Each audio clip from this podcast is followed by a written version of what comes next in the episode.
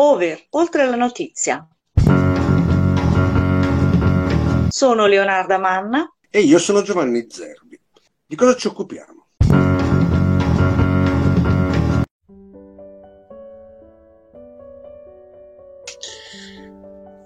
Lunedì 13 giugno 2023 e fermiamoci.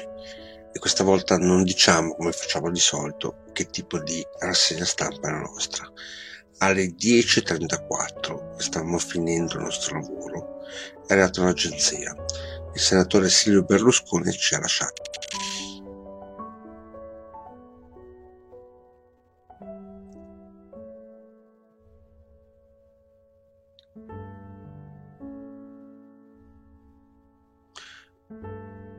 Abbiamo preferito non dire niente, è bastata la pausa, quella che abbiamo fatto adesso.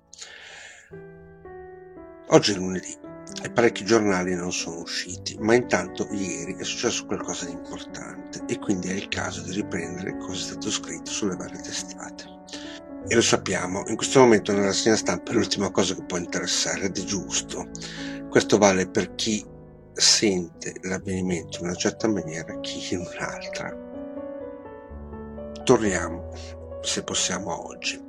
La notizia importante è questa.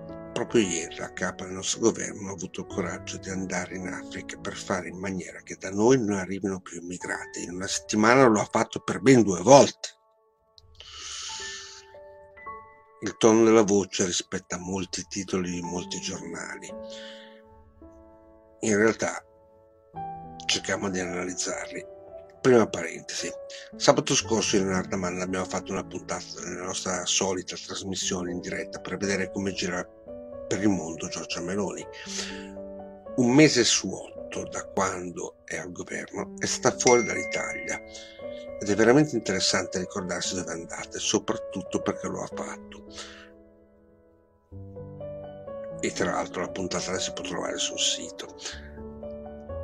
Però seconda parentesi, lo sappiamo che chi ascolta adesso ha in testa solo la grande notizia che abbiamo detto prima. Continuo a ricordarlo tra una frase e l'altra. Seconda parentesi, il continuare a parlare della Meloni non significa essere dalla sua parte.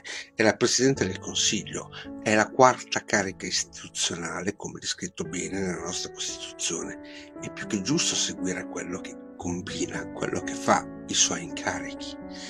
Facendo questo non sei schierato. Per farlo oggi non seguiamo il solito schema, pensiamo solo a quello che ha fatto ieri.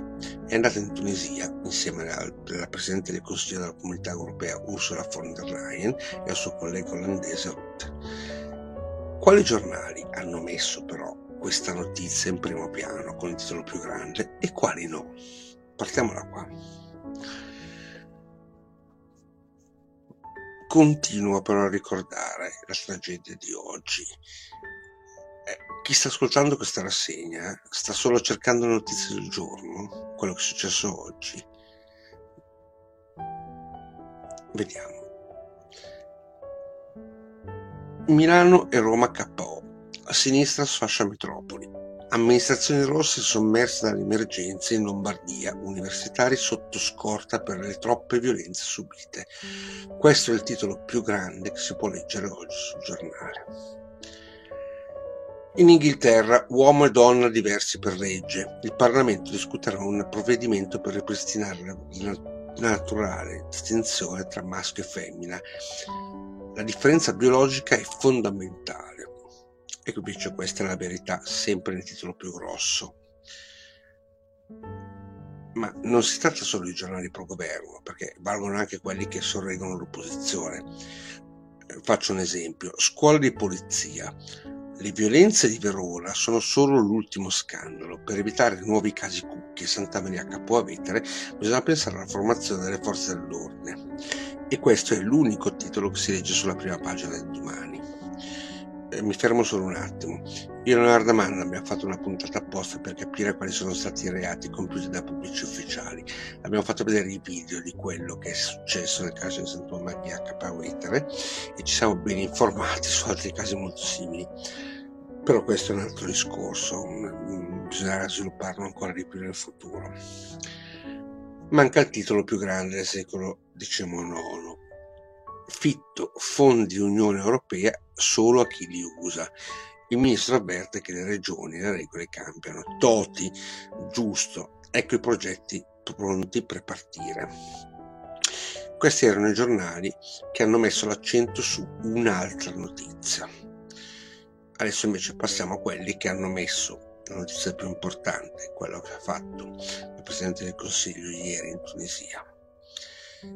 In primo piano c'è qualcosa di veramente triste, ci spiace. Cominciamo con il libro. Il patto di Cartagine, Scipione l'Africana. Questo è il titolo. E nella foto si vede la Premier. Sbarca in Tunisia. Bruxelles promette a Sayed 900 milioni per fermare la crisi economica della Tunisia, logicamente, e i flussi di migranti.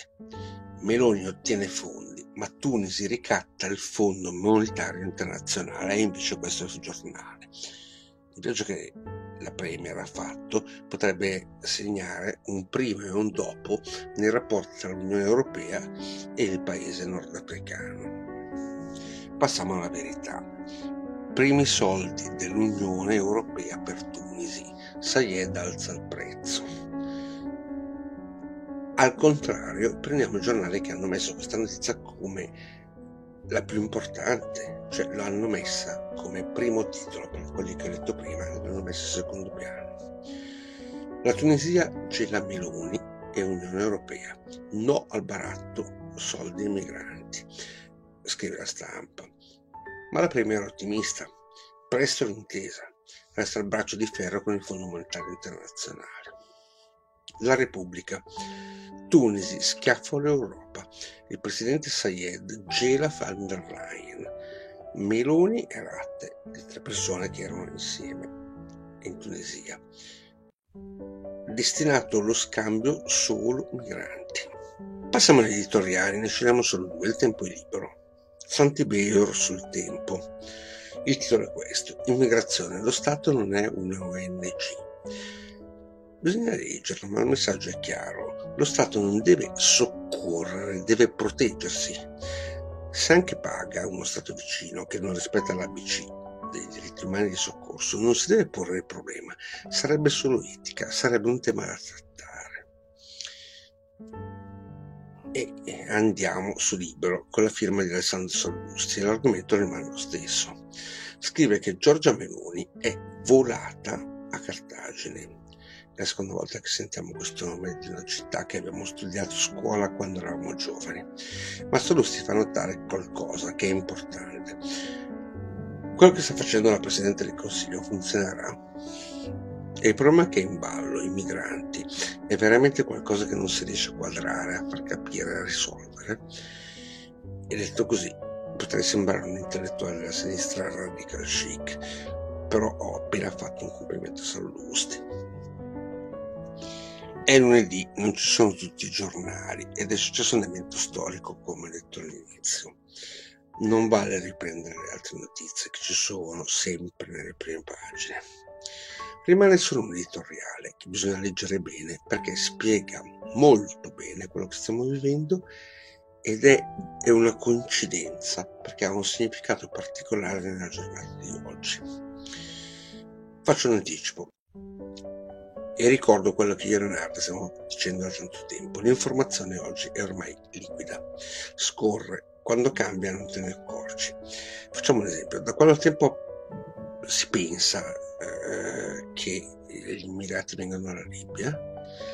Bene, è da qualche giorno che la nostra Premier sta lavorando per fermare le barche che vengono dalla Tunisia, non dalla Libia. E questo succede da sempre da ben prima che lei fosse Presidente del Consiglio. Mi dispiace, voglio dirlo, più di un mese fa, sempre io e Renata, nella nostra solita trasmissione, avevamo fatto vedere i numeri delle persone che arrivano nel nostro paese. La Tunisia era un ponte di passaggio enorme perché arrivava dall'Afghanistan, dall'Iran e non solo. Adesso sono gli ultimi giorni di colpo la Tunisia diventa la protagonista pace. Ritorno all'unico editoriale che vogliamo riportare stamattina sul messaggero di Alessandro Campi. Ma intanto, più passa il tempo, più siamo sommersi via agenzia stampa nelle dichiarazioni su chi ci ha lasciato sempre stamattina. L'editoriale che dicevo prima si intitola L'informazione schierata e i pericoli per la democrazia. Questo articolo è stato scritto ieri sera e non c'entra niente sempre con quello che stiamo vivendo adesso. È solo una coincidenza.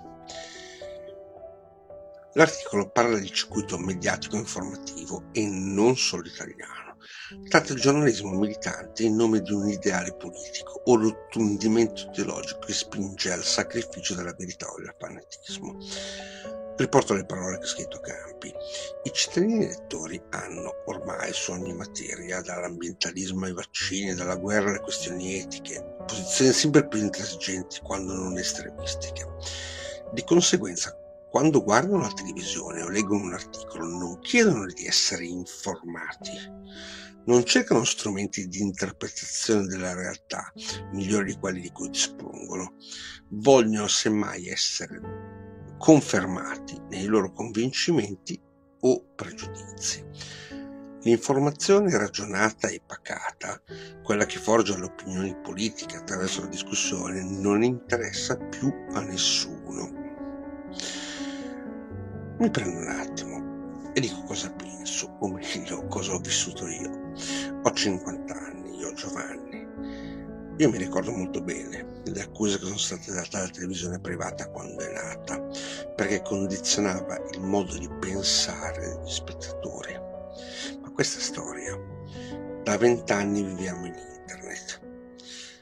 Prima, nell'articolo che ho letto, Alessandro Campi ha scritto che i cittadini hanno delle posizioni sempre più intransigenti, credendo di avere le verità in mano perché hanno letto qualcosa in questo caso lo hanno letto sempre in internet. E mentre dicono queste cose accusano chi ha creato delle televisioni private di aver condizionato il modo di pensare di chi guardava lo schermo. È un desiderio? È un'accusa? È complottismo? Ti fa stare bene, chi dice questo sta bene, ma qualcosa di molto grave, pensandoci oggi, dopo quello che è successo stamattina. Sono le 12.11, dichiarazione adesso della Presidente del Consiglio Giorgia Meloni, in diretta. Silvio Berlusconi, e prendiamo solo una frase, con lui l'Italia ha imparato che non ha mai dovuto darsi per vinta. A domani.